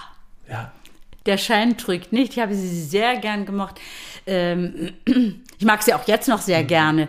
Ähm, es ist, es ist wirklich das Leichte, was schwer zu machen ist. Ganz, als ich anfing und von nichts eine Ahnung hatte, äh, da habe ich mal so im Stillen gedacht, naja, wenn ich Oper nicht mehr singen kann, dann oder ich weiß nicht, ob ich es gedacht habe oder ob mir das mal äh, jemand so, keine Ahnung. Das sind ja so Klischees, ne? Ja, ja, es sind die Klischees. Nein, aber wenn ich mir überlege, nehmen wir doch bloß mal das, was auch richtig den Titel komische Oper trägt, nämlich die Fledermaus. Ja, uff. Die ich leider nie selber. Äh, Ach, schade. Nein, Adele leider- kam nicht zustande? Das hat nicht geklappt. Schade, nein, das, so ja. ist es halt manchmal. Ja, ja. Nein, aber ähm, das ist so schwer zu singen. Das ist eben Oper mit sehr viel Spiel drin oder Leha. Wenn man da nicht anständig singen kann oder Zelter oder was weiß ich, wer auch immer noch, wenn man da nicht anständig singen kann, äh, soll, dann kann man es total vergessen. Absolut. Ne, also das, man, man muss richtig, richtig, richtig arbeiten dafür. Und Dialoge haben Sie auch gern gesprochen? Ach ja, ja. Es ist nicht ganz einfach, ähm, zwischen Singen und, und äh, Dialogen zu wechseln. Aber Gott, was, was lässt sich nicht lernen Ja, mit eben. mehr oder weniger Erfolg? Ne? Aber gerade die Galatee war ja auch, wenn man so den Zeitzeugen glaubt, ein ziemlicher Erfolg für Sie. Ja, das war ein schöner Erfolg, Ja, ja. Das kam gut an. Sie haben dann auch noch gastiert am Metropoltheater Ja. mit der Frau Luna. Richtig. Wie war das? Ach, das sind ganz liebe Kollegen gewesen. Mir hat das damals hinterher so sehr leid getan. Das war ja auch kurz vor der Wendezeit, äh, dass das dann alles so abgewickelt wurde und dass das so äh, ja beiseite gefegt wurde. Das war wirklich noch ein richtiges Operettenhaus, wo die Kollegen eben wirklich auch damit umgehen konnten, Ja. im Grunde genommen, mit diesem Metier. Ich habe es am Anfang erwähnt, Sie sind Kammersängerin. Ach, die grüne Neune, ja. Der Titel wurde Ihnen 1981 verliehen. Ja. Wie war das? Plötzlich diese höchste Auszeichnung zu bekommen, die einem Sänger in seiner Laufbahn ereilen kann. Ich war ja auch noch so, so jung. Ja, eigentlich, man Ja. fühlt sich noch gar nicht so, oder? Nee, nee. äh, also wie das war, weiß ich nicht mehr. Äh, natürlich habe ich mich gefreut, aber ähm, von Stund an, unmittelbar danach, ähm, habe ich für mich selber das Gefühl gehabt, alle haben immer gesagt, ja, bis zur Kammersängerin oder bis zum Kammersänger, da sind sie gut. Und hinterher merkt man erst, dass mir, gesagt, und ich will gerade jetzt diesem Klischee nicht entsprechen. Das war so äh, meine Einstellung dazu eigentlich. Also jetzt mussten Sie extra gegen ankämpfen, dass Sie trotzdem noch gut Nun sind. gerade, ja, genau, genau, Ja, lustig. Sind Sie ein selbstkritischer Mensch? ja.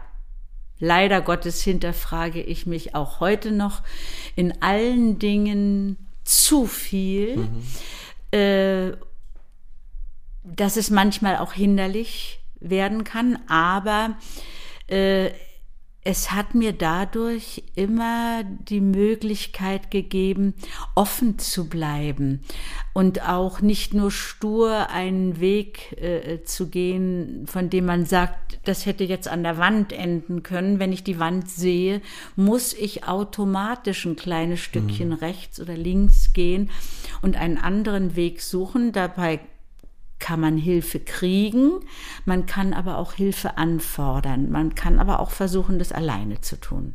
Die drei Möglichkeiten hat man und ich denke schon, ja doch, äh, wo ich Hilfe gebraucht habe, habe ich versucht oder habe mir, nein, andersherum. Ich habe eigentlich immer die Ohren aufgesperrt, äh, um auch aus anderen Situationen für mögliche Situationen, in die ich mal kommen könnte, die nicht adäquat sein müssen, ähm, Betrachtungsweisen zu finden und eine Möglichkeit äh, zu haben, dann einen, einen Weg zu finden, eigentlich.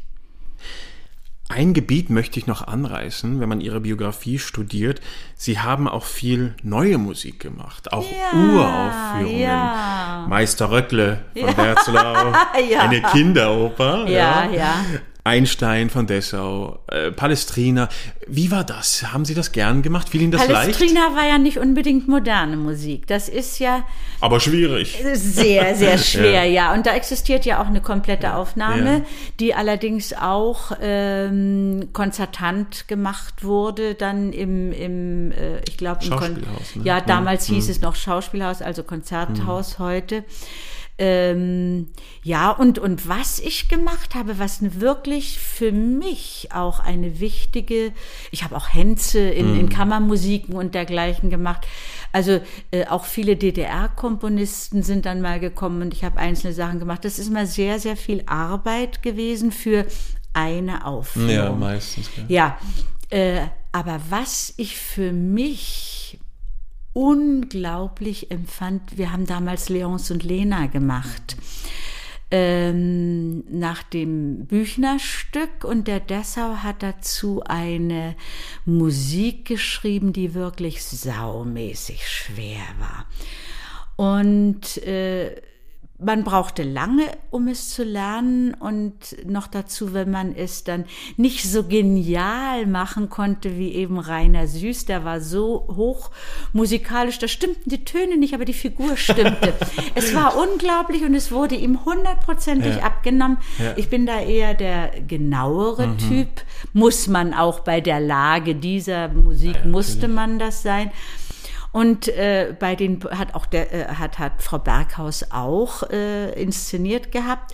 Das Stück dauerte nur eine Stunde, aber die Probenarbeit war so aufwendig und so auch nervenaufreibend. Insgesamt immer nur diese neue Musik zu hören dass jede Möglichkeit, sich mit klassischer Musik ein Äquivalent zu schaffen und wieder auf den Nullpunkt zu bringen, das hat man, jede Vorstellung diesbezüglich hat man als Wohltat empfunden. also ich, es war ja. richtig, es war eine wunderschöne Sache und da haben wir ja auch die, die Aufnahme Mhm. gemacht, die auch, ach, da ist mir auch was ganz, ganz Tolles passiert. Da in der Nachwendezeit, das muss 90, 91 gewesen sein, da saß ich im Auto und äh, äh, wartete auf jemanden, der aus der Apotheke die Medikamente abholen sollte und hatte das Radio an und plötzlich höre ich da eine moderne Musik und denke noch, ho, das macht die aber ganz anständig.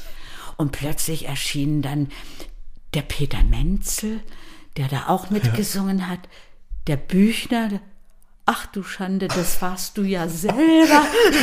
Sie haben Ihre Kollegen vor sich selbst erkannt. Ich hab's mir ja nie angehört. Ich hab ja die Aufnahme, ich hab sie mir ja nie angehört. Hat, es reichte, dass ich das lernen musste. Da ich gedacht, das macht die aber, irgendwie kommt dir das alles so bekannt vor. Die macht das aber recht anständig, habe ich so gedacht.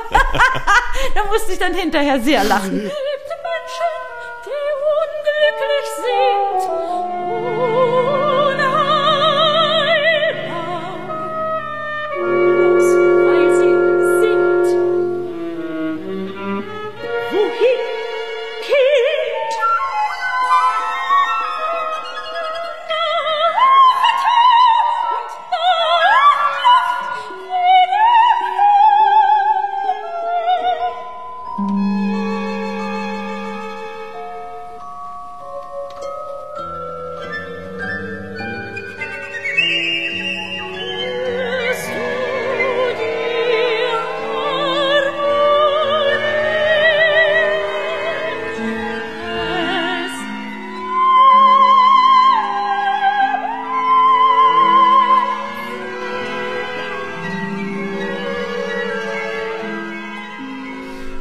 Und sie wurden dann noch in den 90er Jahren, dadurch haben wir uns überhaupt erst kennenlernen können, Ja. Professorin an der Hochschule für Musik Hans Eisler. Haben auch ihre Studentinnen an mitunter großen Bühnen gebracht, Ja. nachdem sie durch ihre Hände gegangen sind. Wie ist das für Sie? Unterrichten, das Gelernte weitergeben und auch nochmal die eigenen Partien durch die Schülerin ja wieder miterleben. Also erstmal lernt man durchs Unterrichten sehr viel auch dazu. Auch äh, in der Betrachtungsweise der Literatur sozusagen. Äh, aber ansonsten, wie ist das? Ich habe Ende der 80er Jahre angefangen mit einer Schülerin an der Musikschule und äh, bin dann äh, an die Hochschule gekommen in dieser Wendezeit und äh, habe mich war aber froh, dass ich vorher so ein bisschen auch an der Musikschule die so viel Fantasie einsetzen musste, um wesentlich unbegabteren Menschen, aber die das gerne machen, die gerne singen wollten, äh, äh, Wege zu eröffnen, ein bisschen mehr der Musik nahe zu kommen. Und das war für mich an der Hochschule eigentlich eine ganz, ganz tolle Erfahrung, mit äh, jungen Leuten zusammenzuarbeiten, die ich weniger aufgrund, wie soll ich das sagen, meiner Herangehensweise an Partien oder an meine Stimme äh, unterrichten konnte, sondern ich habe einfach versucht zu hören, was der Schüler oder der, der Student, heute sagt man ja der Studierende,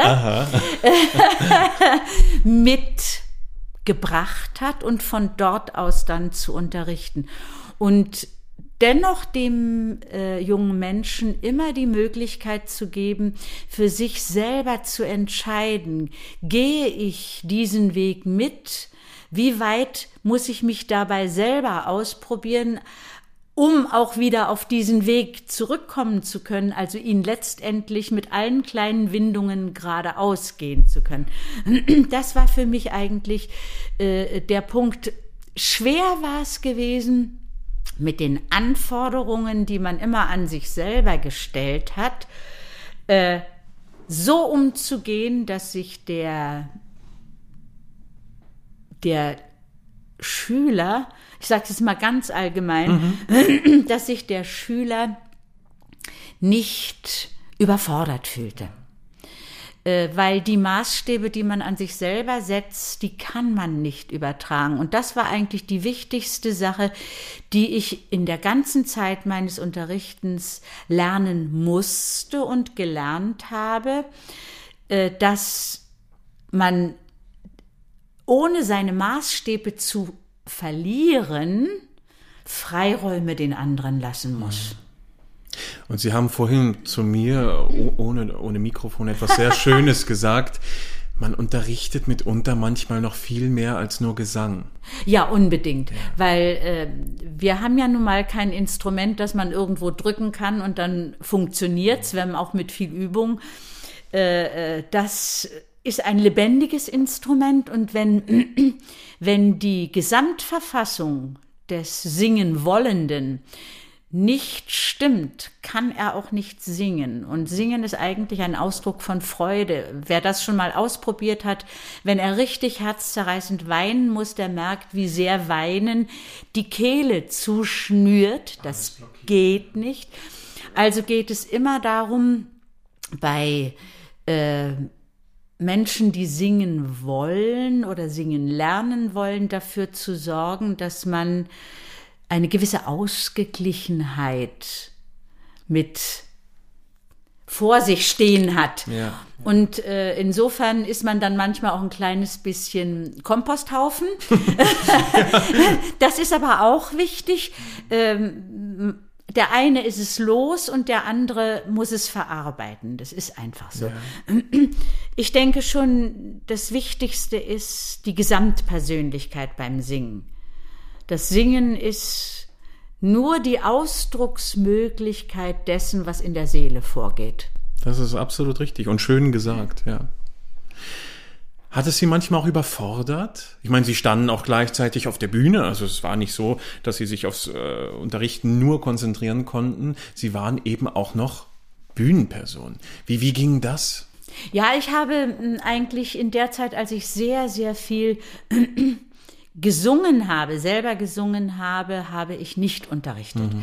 weil wir sprachen, glaube ich, vorhin auch schon davon, ich habe ja Familie mhm. gehabt und äh, dann dieser Beruf und ich habe neben meiner Tätigkeit an der Staatsoper auch sehr, sehr, sehr, sehr viele Konzerte äh, gesungen, alles ein, zwei Mal und dann nicht wieder.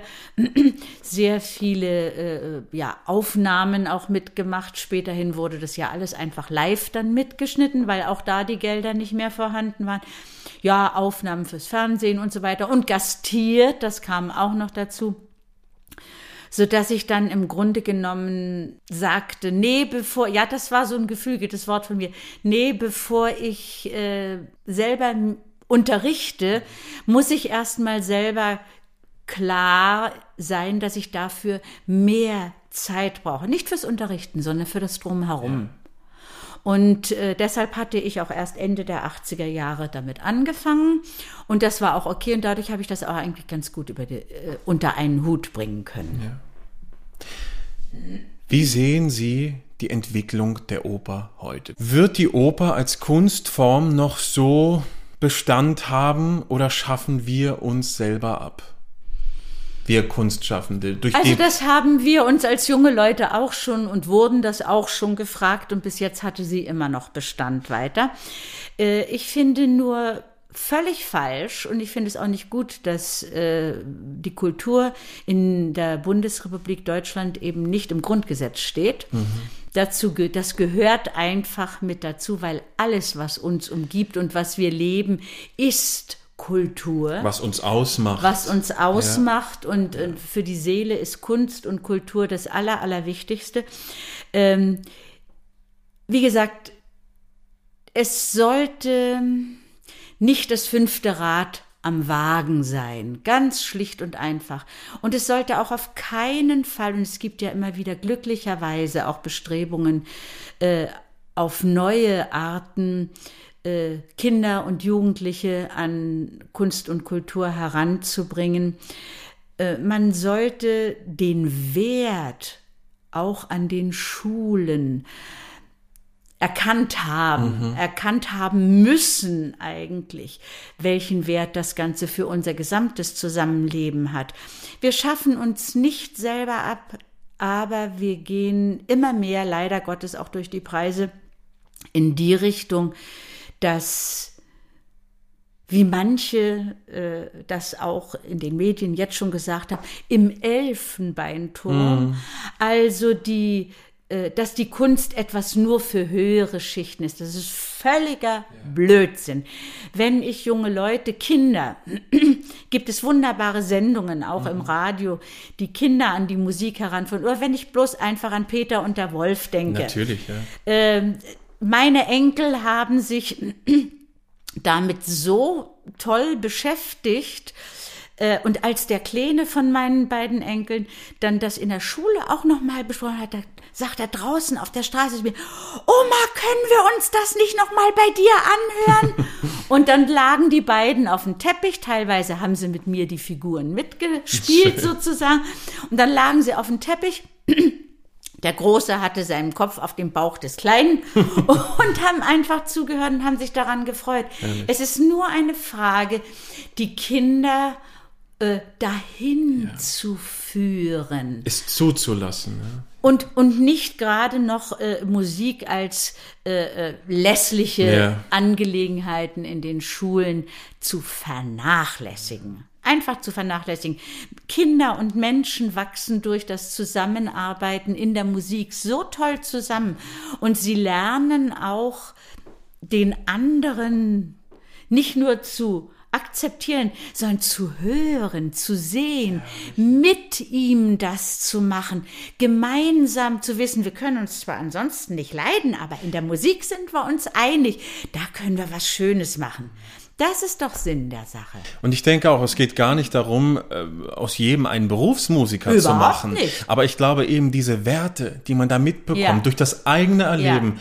Die kann ein Rechtsanwalt gebrauchen, die kann ein Arzt Alle. gebrauchen. Ich glaube, jeder kann davon Vor was allen ziehen. Dingen gerade diese Berufe, die Sie eben nannten, die haben ja äh, schon traditionell das Musizieren als Gegengewicht zu ihrem Beruf Ja. gehabt. Früher schon, immer. ja, ja. Nicht? Und äh, ich denke, man sollte das nicht so fahrlässig behandeln. Finde ich schön, dass Sie das nochmal so bekräftigen. Ja. Sehe ich genauso. Rückblickend, gab es für Sie unerfüllte Rollenwünsche? Sind Sachen, Ja, einer, der ist richtig toll zum Lachen. bitte. Äh, dadurch, dass die Callas für mich ja so ein Idol war, gehörte natürlich Traviata, zu meiner, die Violetta. Also das wär's gewesen. Gereicht hat's zu ihrem Dienstmädchen.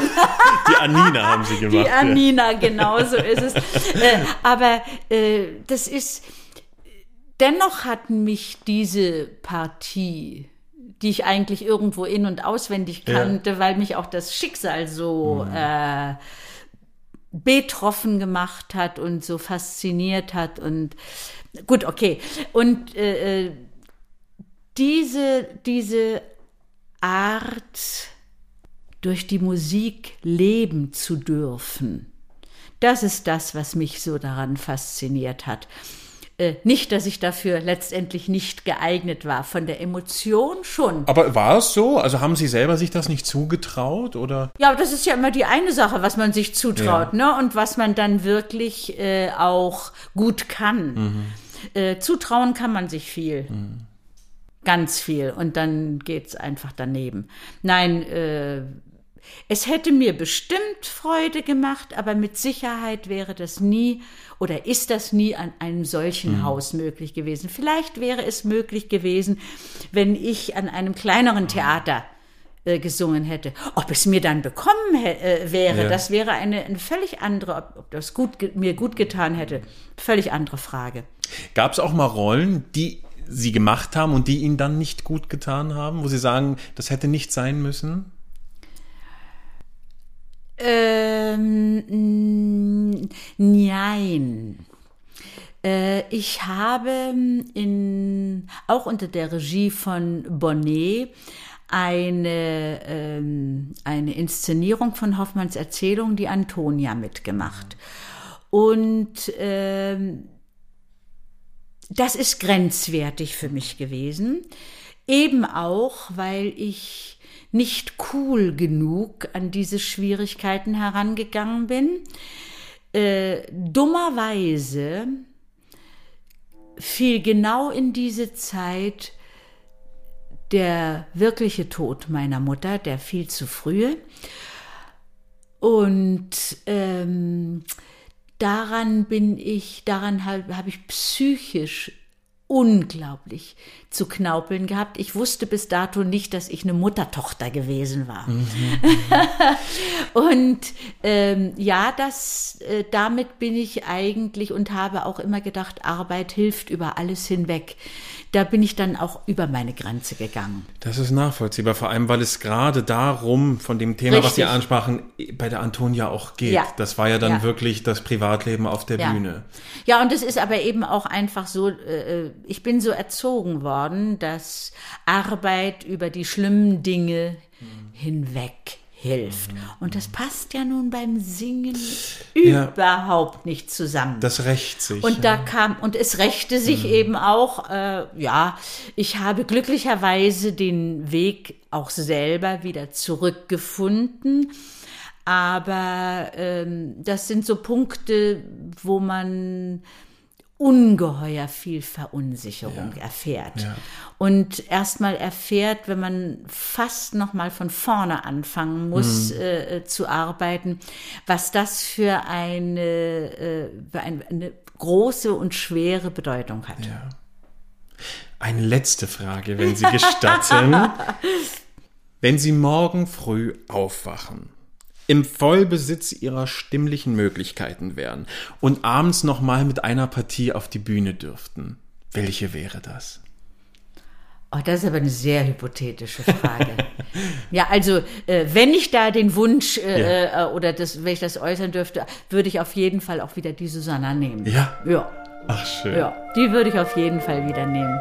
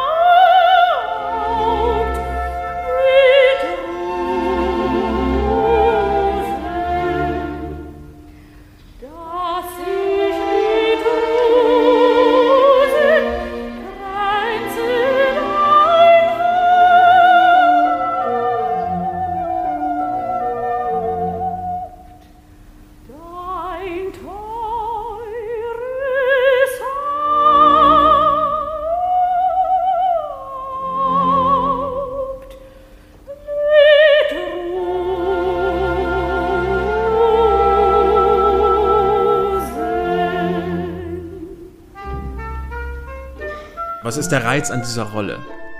Nur, dass sie sich nichts gefallen lässt. das, nein. Und auch, dass, dass die Susanna mit allen Dingen eigentlich ungeheuer offen umgeht. Das ist erstmal für mich das Wichtigste dabei. Äh, da kommen dann so verschiedene Beziehungen dabei raus, ob das jetzt zum Grafen oder zu der Gräfin ist. Äh, es sind immer oder eben auch zu ihrem zu, zu Figaro. Das sind immer eigene auf das Gegenüber abgestimmte Beziehungen. Also sie ist in gewisser Weise mh, immer offen und immer witzig und auch bereit, ein, ja, einen Streich mitzuspielen, was man ja äh, eigentlich die Gräfin und Susanne sind ja eigentlich ja fast gleich alt, äh, was wahrscheinlich auch in den Frauen in beiden so begründet liegt, nur dass äh, man sich nicht un dass man auf unterschiedlichen Ebenen das beurteilt. Ja. Haben Sie sie gerne gesungen? Ja. Das glaube ich. Ja. Es liegt Ihrem Temperament, glaube ich, sehr gut, ja? Ja, es hat mir viel Spaß gemacht, ja. Die würde ich auf jeden Fall wieder nehmen. Gott sei Dank total hypothetisch. Wer weiß. nee, nee, nee. Oh ja, ja. Gut, okay, dann machen wir eine Hexe aus ihr inzwischen. dann machen wir Hänsel und Gretel und dann mache ich Hänsel das und so. Gretel, Rollendebüt, Knusperhexe. Das wäre doch schön. Für wen? das sagen wir zumindest vom Sehen her für die Leute, ne? Um Gottes Willen. Da müsste man sie aber sehr verunstalten. Ach, das weiß ich nicht. Ich weiß es. Und für alle, die es jetzt nicht sehen können, es ist so. Man müsste da viel Maske zulegen. Frau Nossek, herzlichen Dank für dieses so schöne Gespräch, für den intimen Einblick in Ihre Karriere. Ich habe Ihnen zu danken. Hat mir viel Freude gemacht. Große Freude auch für mich. Bleiben Sie gesund und alles, alles Liebe. Das wünsche ich Ihnen auch und vor allen Dingen, dass Sie noch recht viele schöne Sachen studieren können und aufführen können. Recht bald wieder ist ja jetzt die Zeit, wo es leider auch alles flach fällt. leider. Und dass Sie auch mit diesem äh, Unterfangen, was Sie jetzt begonnen haben, mit den Podcasts, viele, viele Leute ja, vors Mikrofon bekommen, die Ihnen auch Freude bereiten. Ich bedanke mich ganz herzlich für Ich Ihre habe zu Mitarbeit. danken. Dankeschön.